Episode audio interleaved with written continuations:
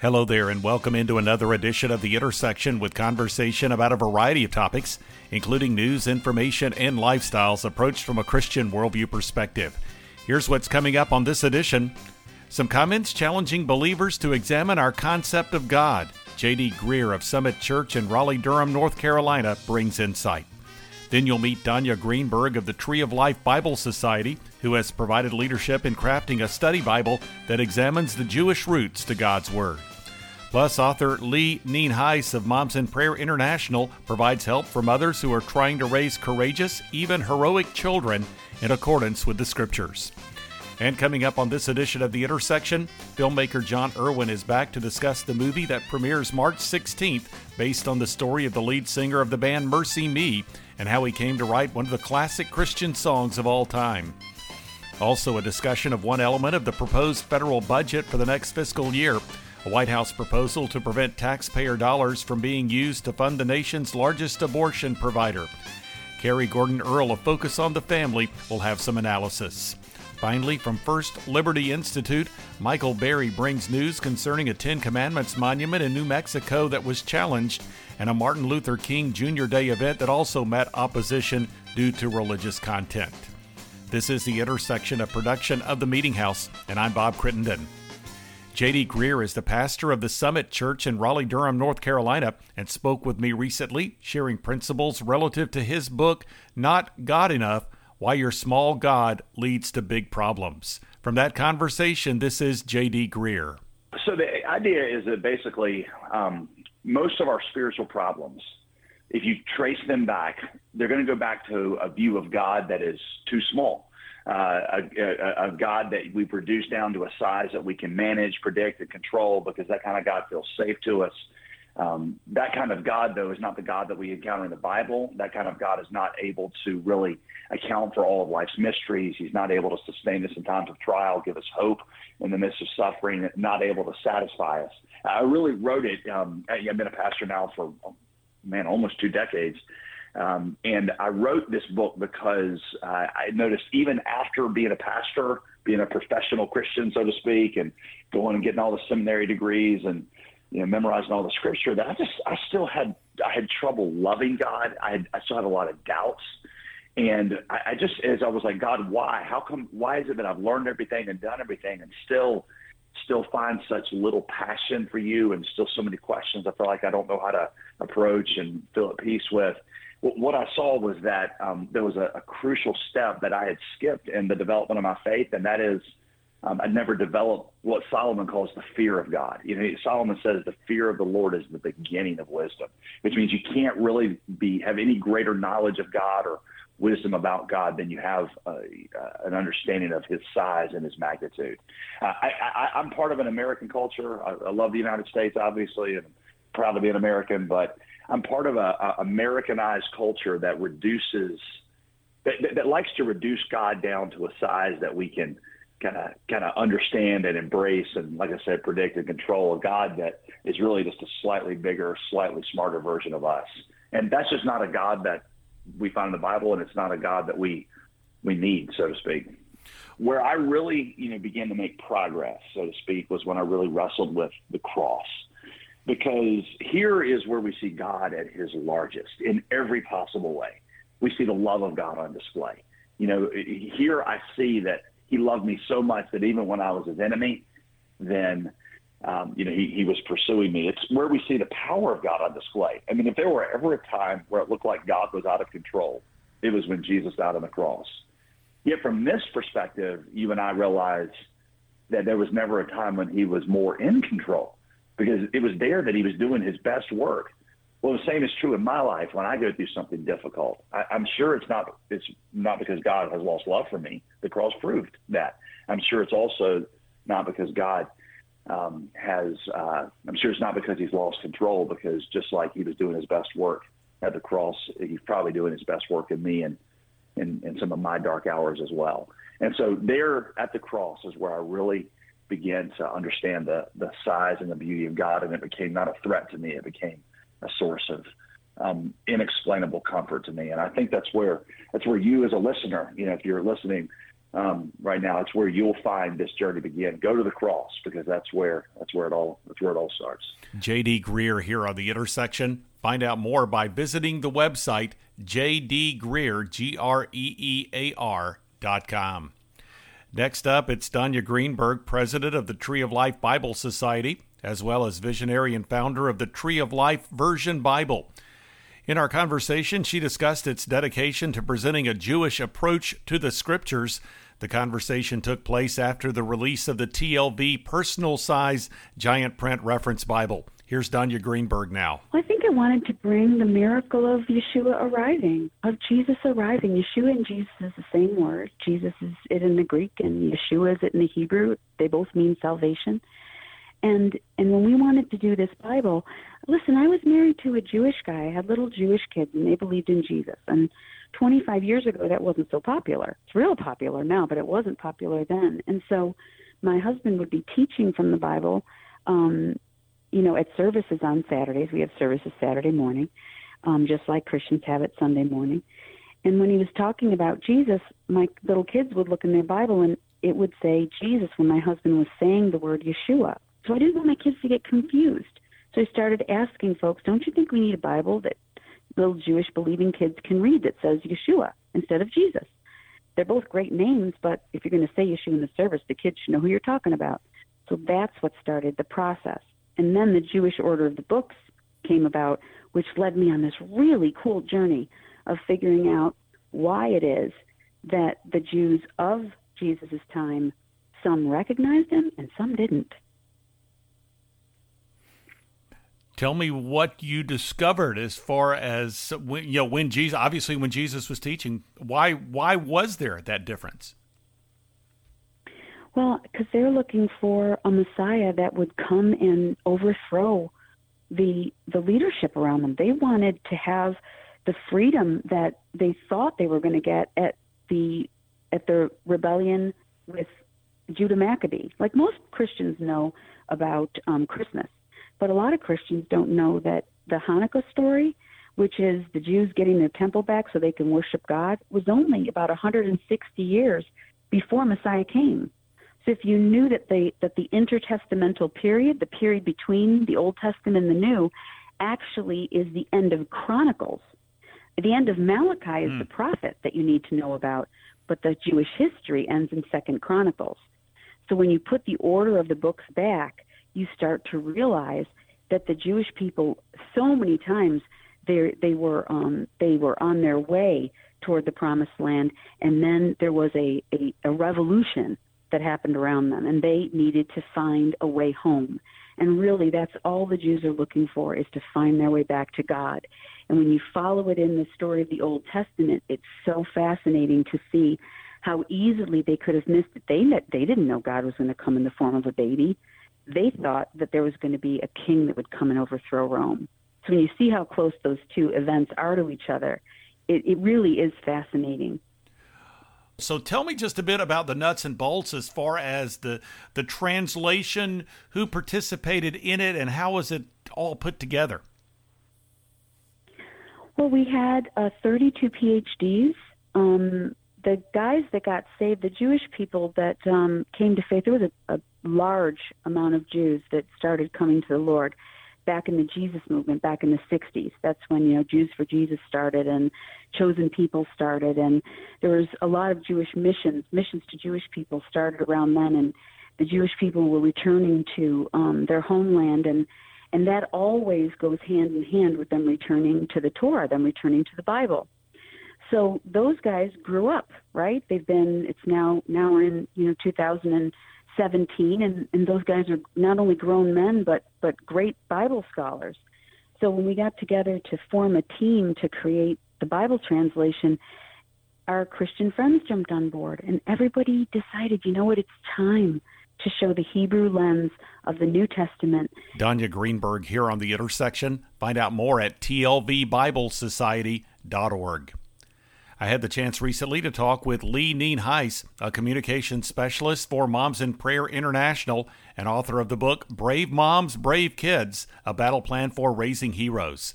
In our conversation, she shared insight from others into raising brave and heroic children. Here now is Lee Nienhuis. God wants us to trust Him. When I was studying for the book, I was looking for the word surrender because that's what our Christian culture right now says. You need to surrender this fear. But found is that the Bible really doesn't use the word surrender towards God, as in what man does towards God.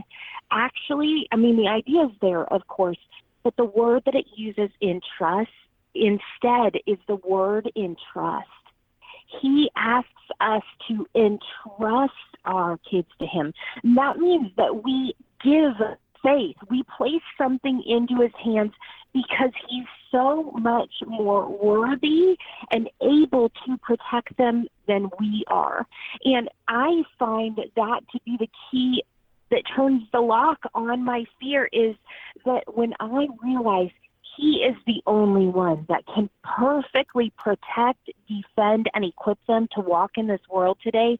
That's what I'm going to do. I can't surrender. I can't walk away and the fight be out of me. God put that mama bear instinct inside of me but I can reassign that role that I'm fighting for control over in their life to Him and know He will never leave them or forsake them. He will be their strong defender and defense. He will help them walk through anything He calls them to. And so I can't let go of my fight inside of Him but I can entrust them instead into his loving hand. And I think that's more than a word semantics. For me, recognizing that this was a trust issue for me um, was everything.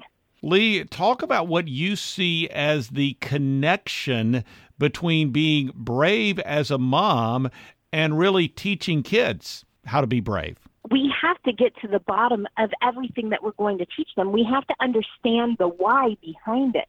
And so I had chosen seven things that I really felt like were core issues that God was teaching me to equip my kids. But I realized I had to understand the why behind those. So, example, for example, I want to teach my kids to pray and to intercede for others and for themselves, but I need to know why God calls us to do that in the first place. Or I need to understand the why behind service. And so myself asking the question, why does he want us to serve others and what exactly would that look like and so i think understanding the why behind each step that we're asking our kids to do and then living that out, modeling that in our own lives is everything. So, for example, when I was studying why we're going to teach them to serve, I found that serve asks the question if I were in their circumstance, what would I need? What would I want people to do for me? And I think that enables us to uh, look out to, for the needs that other people have in instead of our own needs first. It, it helps kids begin to identify the why behind doing those things and actually the practical how to's as well. How do you, as a parent, keep from maybe trying to intervene when a child is facing some some difficulties, or I should say, maybe intervene inappropriately? Before we rush in, we pray we ask the Heavenly Father the wisdom that He promises to give us generously and without finding fault. And then we see Him as the answer to every need and trial that we face, that they face, that we face. And we point Him towards them. My goal is to attach my children as much as possible to the Heavenly Father. And I am to be a conduit for them towards Him. And so my job is to continually show my kids that God is relevant in the trials that they face today and to keep pointing them towards Him. And I need to seek that wisdom. When they need wisdom from me, then I need to say, Heavenly Father, how would you like me to lead them in this situation? I trust them. You know, my natural instinct is to automatically fix it when really I can miss a growth opportunity when I steal that I steal the fix it scenario mm-hmm. and and and make that my job instead of making that the heavenly father's job. Now that doesn't mean that I don't address my problems or my kids' problems. of course I do as a mother. I try to help fix it, but boy, I can't press the escape hatch every single time they face a trial. Lee Nienhuis here on the intersection. You can find out more by going to the website bravemomsbravekids.com. This is the Intersection Podcast, a weekly production of the Meeting House. You can learn more through meetinghouseonline.info. When you visit, you'll find a link to the Media Center marked Meeting House on Demand, through which you can listen to or download full conversations with recent guests on the podcast. You can also subscribe to the Intersection and have it delivered to your podcast receiving software, including iTunes, on a weekly basis. Two blogs are accessible. One is The Three, with three stories of relevance to the Christian community. The other is The Front Room, with devotional thoughts and commentary from the Meeting House program. You can also follow me on Twitter or access the Meeting House Facebook page. You can also connect to video content.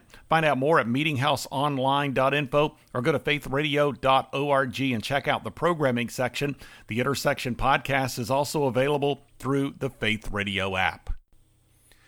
Well, next on this edition of the Intersection podcast, it's filmmaker Jon Erwin who shared about the concept and certain elements of the film I Can Only Imagine based on the true story of MercyMe lead singer Bart Millard and his composing of the classic Christian song for which the film is named. Here now is Jon Erwin. What an amazing story. Mm. I mean, first of all, I mean, just hearing the story uh, was amazing. You know, I mean, what in the world? And just uh, understanding that this really happened, you know, uh, and and this incredible um, redemption of this relationship that led to one of the most popular, uh, the best-selling, most played Christian song of all time. Uh, that blew me away. And uh, how in the world has this not been made uh, yet? You know, and that's uh, and yet uh, here we are, and and uh, you know making the story, and that's uh, you know that's that's an amazing thing. So. Mm. Uh, so it was it was a incredible story to be able to tell, and uh, and we're honored to be the ones that got to uh, tell it. And and uh, and you know, I remember vividly uh, getting with Bart and saying, "Hey, Bart, if I were to literally put a gun to your head and say, "Is God real?" What do you say? And he said, "Absolutely." And I said, "How do you know?" And he said, "Because of the change I saw in my dad." And without hesitation, said, "Because of the change I saw in my dad, I watched a monster transform into my best friend." and the man I wanted to become. And there's just no other explanation for it. And uh, that's what I knew, man, I've got to make this movie. What a great, great story. We all know and love the song. Millions of people uh, have have have experienced hope and redemption through the song. Now it's time they knew the true story that inspired the song, mm. and we're honored to be able to be the ones to to bring that story to life. Well, John, if you would, just give us a bit of a summary about the the background of this film. What is the story? Just just give us not very much detail, but just the the overall framework for this story. Well, yeah, it's, I mean, it's about uh, Bart Millard, who wrote, uh, he's lead singer of, of uh, MercyMe uh, to this day, and uh, they're just celebrating uh, winning artist of the year and songwriter of the year, and and uh, we congratulate them for that. But it's it's the origin story of, of this breakout hit, I Can Only Imagine, which um, was destined to become the most popular, uh, best-selling, most played Christian song of all time. And Bart, uh, talk about an underdog.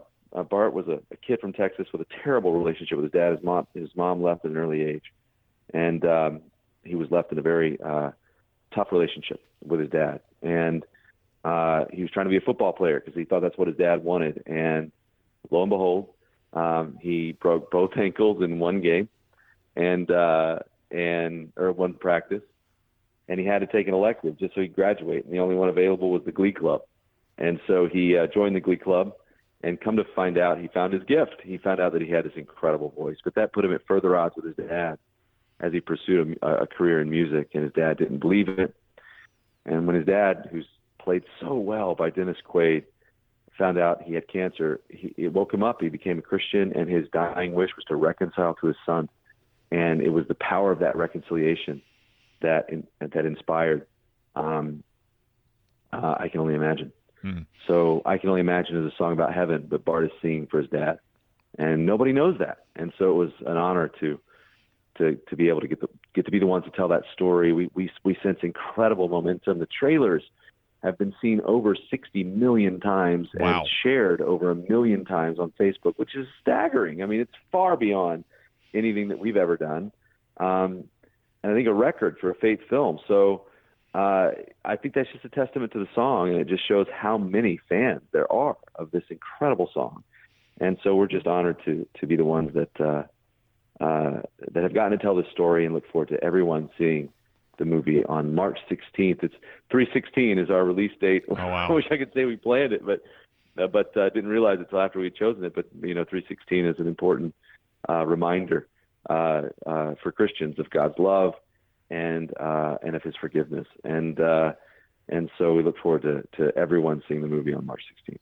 Jon Erwin here on the intersection. Find out more about the movie by going to ICanOnlyImagine.com. Well, this is the Intersection Podcast with Carrie Gordon Earl, Vice President of Government and Public Policy for Focus on the Family. In a recent conversation, she discussed the proposed budget submitted to Congress by the White House, which included a defunding of Planned Parenthood, the nation's largest abortion provider. Here now is Carrie Gordon Earl. This is the proposal from the White House. So, this is what President Trump is sending uh, to members of Congress to say, this is where I'd like to go. So, this is his wish list, if you will. If you look at what presidents ask for and what they get at the end of that yes. uh, budget process, eh, that's, that's sometimes two different things. But the, the one thing that really sticks out to us here at Focus on the Family is once again, uh, we see President Trump in his budget wanting to defund Planned Parenthood, and he has said from day one during the campaign that that was one of his goals would be to do it. And his budget, his last budget for for uh, 2018, also included a defunding of that.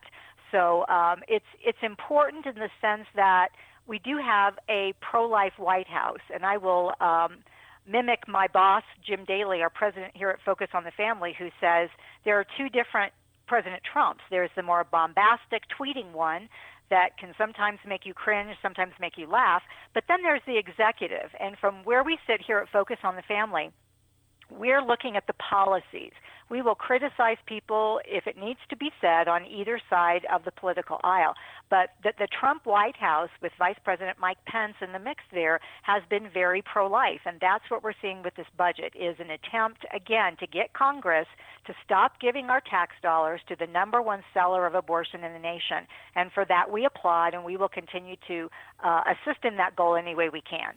Well, Carrie, I'm going to ask one of these big questions. When we think about our tax dollars being used to fund the taking of human life through abortion, why are we even having this discussion? Why is it even in the the government or a, a governmental function to actually fund abortion? Well, it's it's a little complicated, and we talked sure. uh, before the interview about some aspects of that. When when public monies go to Planned Parenthood, they do not go for abortion directly.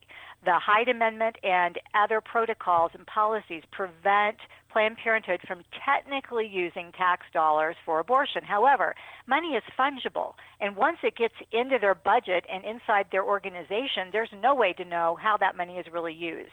It may pay for the room or the lights or the abortionist, but technically it's not supposed to be used for abortion except under the Hyde Amendment uh, for, for Medicaid if the abortion was due to rape, incest, or life of the mother. Um, so what we have here is Planned Parenthood taking other types of money, and that would be through uh, the Health and Human Services budget of Medicaid and Title X family planning. And what this policy would do, if it were put into law, would be to say you can't have that money anymore. We want that money to be reallocated uh, to groups that fund and take care of women's health issues but don't do abortions.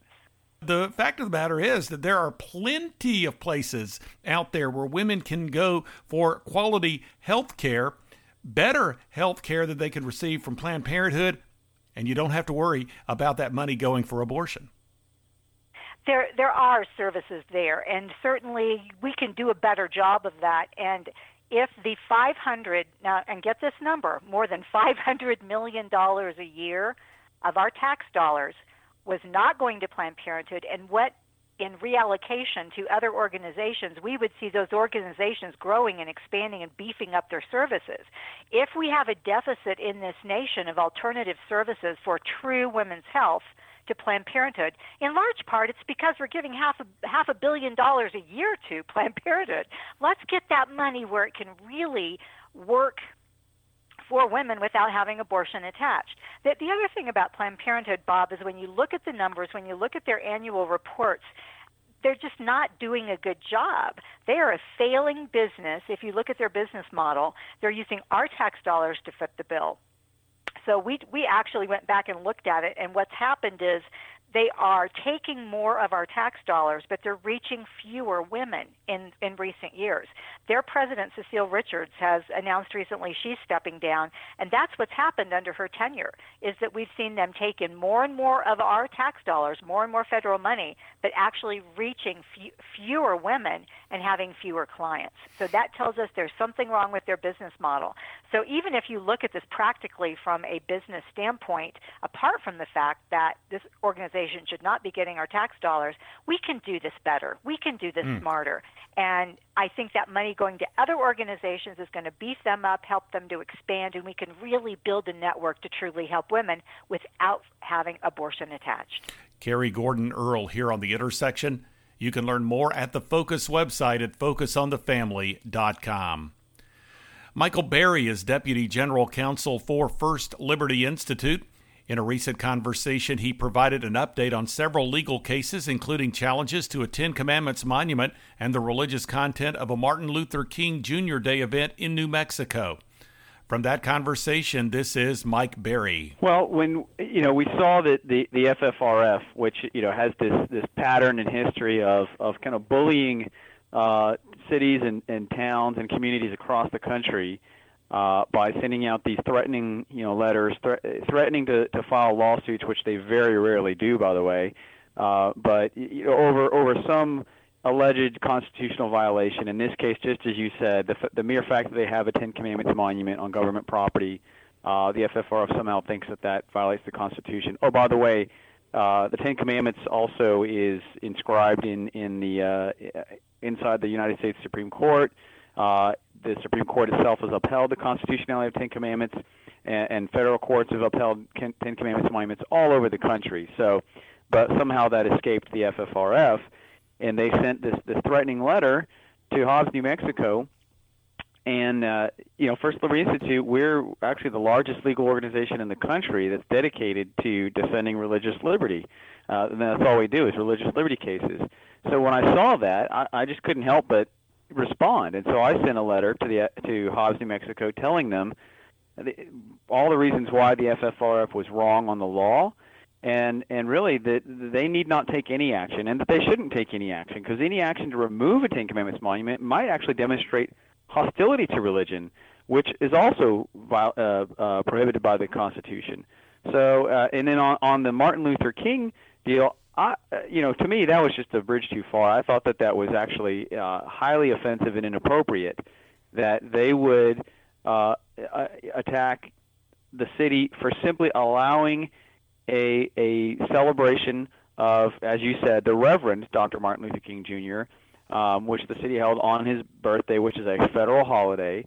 And it actually made me wonder if the FFRF would have, if they had been around at the time, would they have sent a letter to the Department of the Interior for allowing Dr. King himself to give his I Have a Dream speech from the National Mall? Because he certainly mm. invoked religious references during that speech. So it makes good me wonder point. if they would have tried to stop him. Very good point. So, any response to the letter from the kind people of Hobbs, New Mexico? No, uh, you know, no, no formal response other than you know, thank you. You know, we received your letter. We're looking into this, and you know, I, I'm hopeful, uh, and I would even say optimistic that Hobbs, New Mexico, will kind of uh, uh, take a cue from from other cities and, and towns across the country that have basically ignored the FFRF. When they get one of these demand letters, uh, the best thing they can do is just wad it up and throw it in the trash, or maybe put it in a filing cabinet somewhere. But really, you know, as I often uh, teach my kids when we go to national parks, don't feed the wildlife because then the wildlife learns that they can come back to you for more food.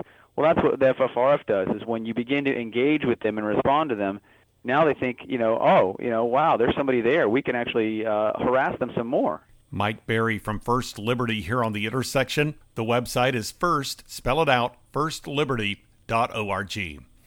Well, we are nearing the conclusion of this week's edition of the Intersection Podcast, the weekly production of the Meeting House. You can learn more at meetinghouseonline.info or visit the programming section at faithradio.org. Through that homepage, you can connect to the Media Center marked Meeting House On Demand. You can also subscribe to the Intersection and have it delivered to your podcast receiving software, including iTunes, on a weekly basis.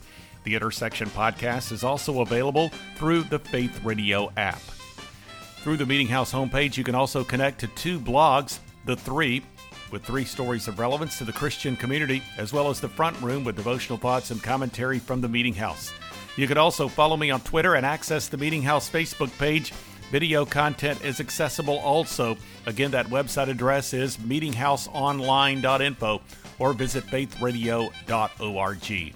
Thanks for joining me for this edition of the Intersection Podcast. I'm Bob Crittenden.